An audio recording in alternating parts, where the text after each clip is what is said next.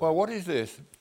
It's a drawing of a cube, but the faces are all the same size, particularly the nearer and the further one. But which is the nearer and which is the further?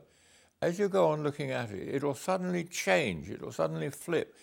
What did appear to you as the nearer suddenly shoots back and it becomes the further. And it keeps on doing that. It alternates near, far, near, far. And this is the flipping of the Necker cube. The brain can't always make up its mind. I like these phenomena very much. And you get what I call flipping from one perception to another, which is entertaining or trying out one hypothesis and then another. You change the hypothesis. Well, we see here three circles or discs with bits missing. I think of these as cakes, like black cakes with slices taken out. But lo and behold, you see something else which is not really there. You see a white triangle joining up the slices. That is a ghost. It's purely illusory. And the edges that you see are not there. There are no physical edge whatsoever.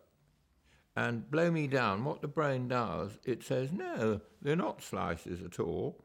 They're being hidden from real cakes by something in front, which is a triangle, which does not exist. So you're seeing something that the brain cooks up to explain the slices in the cakes.